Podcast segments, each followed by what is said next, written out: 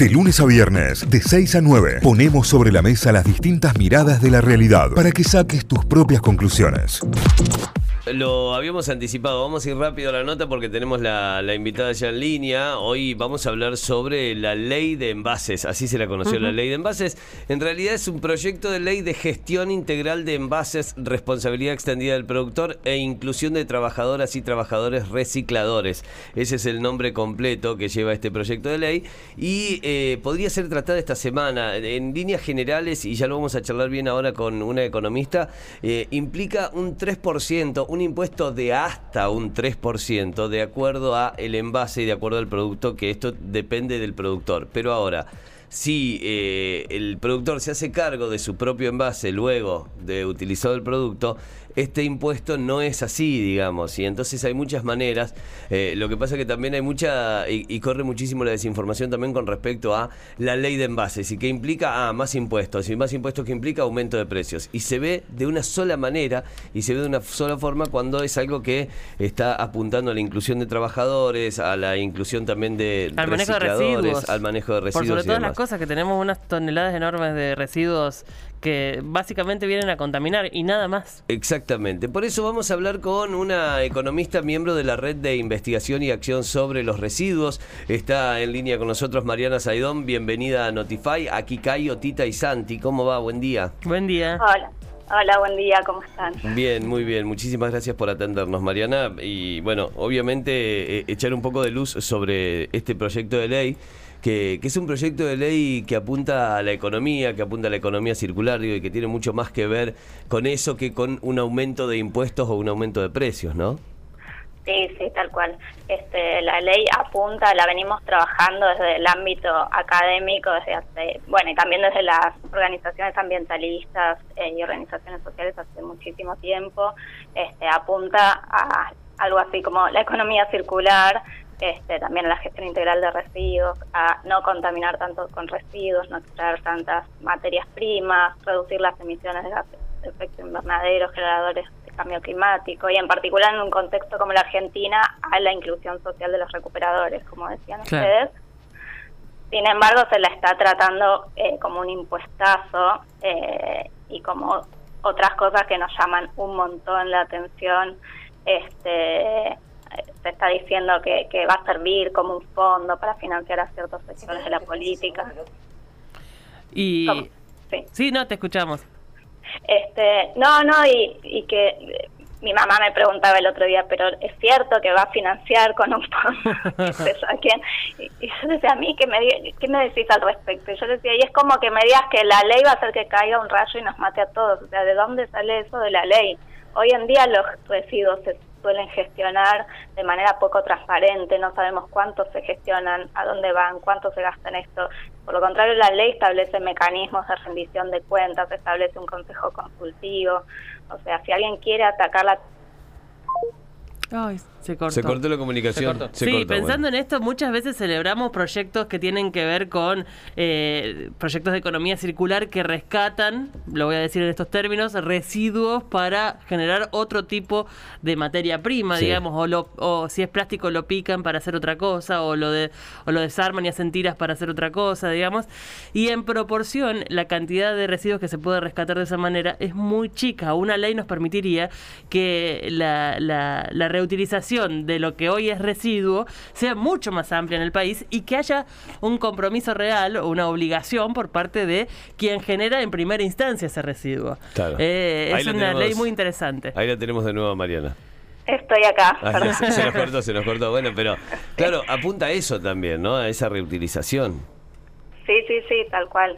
Este, también promueve que las empresas se ocupen de este, es generar lo que decimos que es ecodiseño, diseñar los envases de una manera más adecuada para el ambiente, incentiva el cambio de comportamientos para las empresas. O sea, está lejos de ser un impuestazo. Yo quiero transmitir esto porque este, tenemos eh, pocos espacios en los medios este, y la verdad que esto no es un impuesto sobre productos, no es que se un 3% de impuestos sobre los productos, sino una tasa sobre los costos del reciclado de los residuos, que es algo mucho más bajo.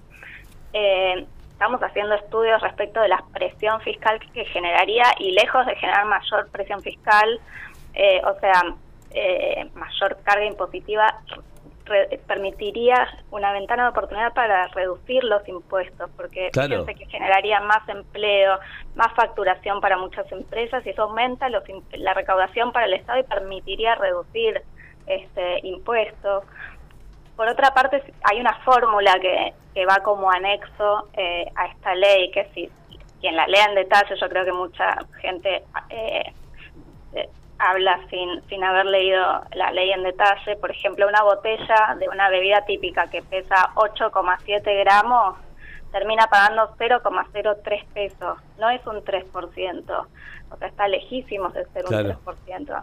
Este, el 3% es una salvaguarda por si eh, se da el caso de un producto que es muy barato, que se vende a 3 pesos, supongamos, este, y tiene un envase muy contaminante y las empresas no hacen nada para descontaminar. Entonces se establece que el límite máximo es de un 3%. Claro, Mariana, en este caso lo que lo que significa es eso puntualmente, digo, de acuerdo a lo que contamina o el potencial de contaminación que tiene un envase y el precio que éste tiene sería el porcentaje de impuesto que se le aplica, no es que para todo va un 3% de manera uniforme. Claro, de acuerdo a la contaminación, al ecodiseño, también a la meta, porque esa es otra cosa que nos está diciendo. Yo escucho este gente que está saliendo a decir que esta, estas políticas deberían ser progresivas, porque si imponemos esto de golpe, las empresas no se pueden adaptar. esta ley establece el principio de progresividad, entonces dice además de este 0,03 pesos que se le cobra la botella, se va a aplicar solo un 25% de eso de acá a 2030. Eh, Digo, todo esto lo tenemos que pagar igual, si no por ABL, por alumbrado, barrio y limpieza o por otro tipo de tasas. La diferencia es que acá este, pagamos la gestión de los residuos a través de, un mecanismo que incentiva a las empresas eh, a ir descontaminando a través de la producción de envases o elegir envases menos contaminantes. Si una empresa establece un mecanismo, por ejemplo, eh, de consignación y depósito, esto es de envases retornables, no paga tasa directamente. Claro. te iba a preguntar justamente al respecto de eso. ¿Cuál es la, devolución que le hacen los empresarios en este sentido? Digamos, ¿cuánto están permeables a reorganizar su producción en función de una ley que mejore las condiciones de sus residuos? Y bueno, a nivel mundial, como existen ya estas leyes, este, los productores se vienen organizando y entonces eh, hay alguna empresas que, saben que se les viene y fueron reorganizándose, incorporando reciclables en, sus botellas, en sus envases, etcétera.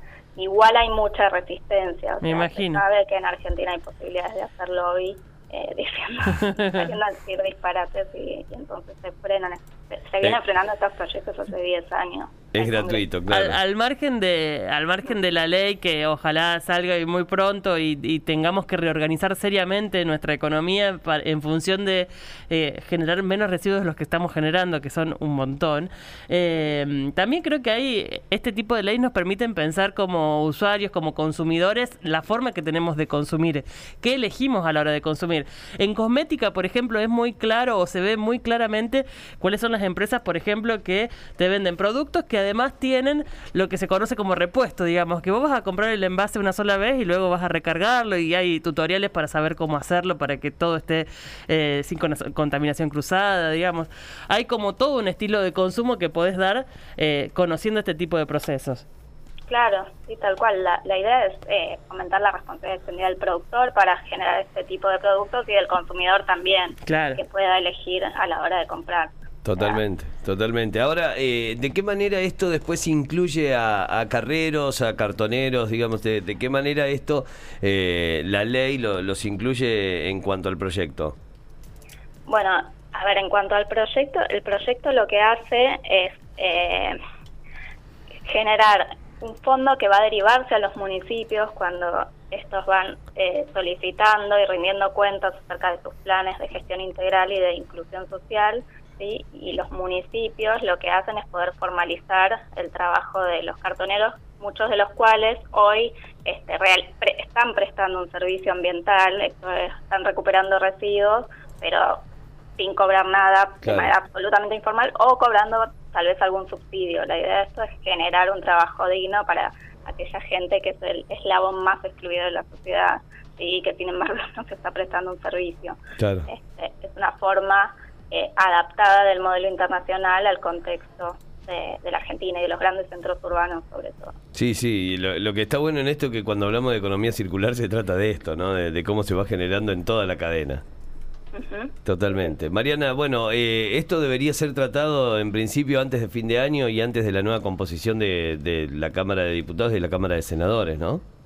Sí, sí, yo creo que se trata esta semana. O sea, las, las noticias van, nos van diciendo que, se trata esta semana en diputados. Excelente, excelente. Bueno, y ojalá que sea así, que no sea tomado como esto de un impuestazo del 3% por los envases, sino que sea tomado como eh, algo para mirar hacia adelante y para seguir pensando en eh, generar la, la, la, economía circular y en generar todo este tipo de espacios. Muchísimas gracias y estaremos siguiendo el tema de cerca, Mariana. Bueno, ¿puedo hacer una sí, última aclaración? Dale, claro, claro. Para que no quede la idea del 3%. No hay 3%. No, eh, claro, o sea, no por existe. ejemplo, es un 0,02% en algunas... O sea, el 3% es una salvaguarda si en un caso extremo ocurriera algo con un, con un envase, pero eh, lo que lo que quisiera decir, eh, como quitando esa idea, porque este entiendo que está ese 3% aparece en la ley, pero es solo como salvaguarda. Claro. El, el porcentaje se aplica sobre el costo del producto, no sobre el Perfecto. Eh, eh, este. Está buenísimo. Este. Es la ley de gestión integral de envases, responsabilidad extendida del productor e inclusión de trabajadoras y trabajadores recicladores. Muchísimas gracias Mariana por estos minutos y esta charla. Bueno, a ustedes, nada, Ah, gracias ah, por invitarme. Eh, Mariana es economista y es eh, miembro de la red de investigación y acción sobre los residuos. Estuvo en diálogo con Notify. Notify, las distintas miradas de la actualidad para que saques tus propias conclusiones. De 6 a 9, Notify, plataforma de noticias.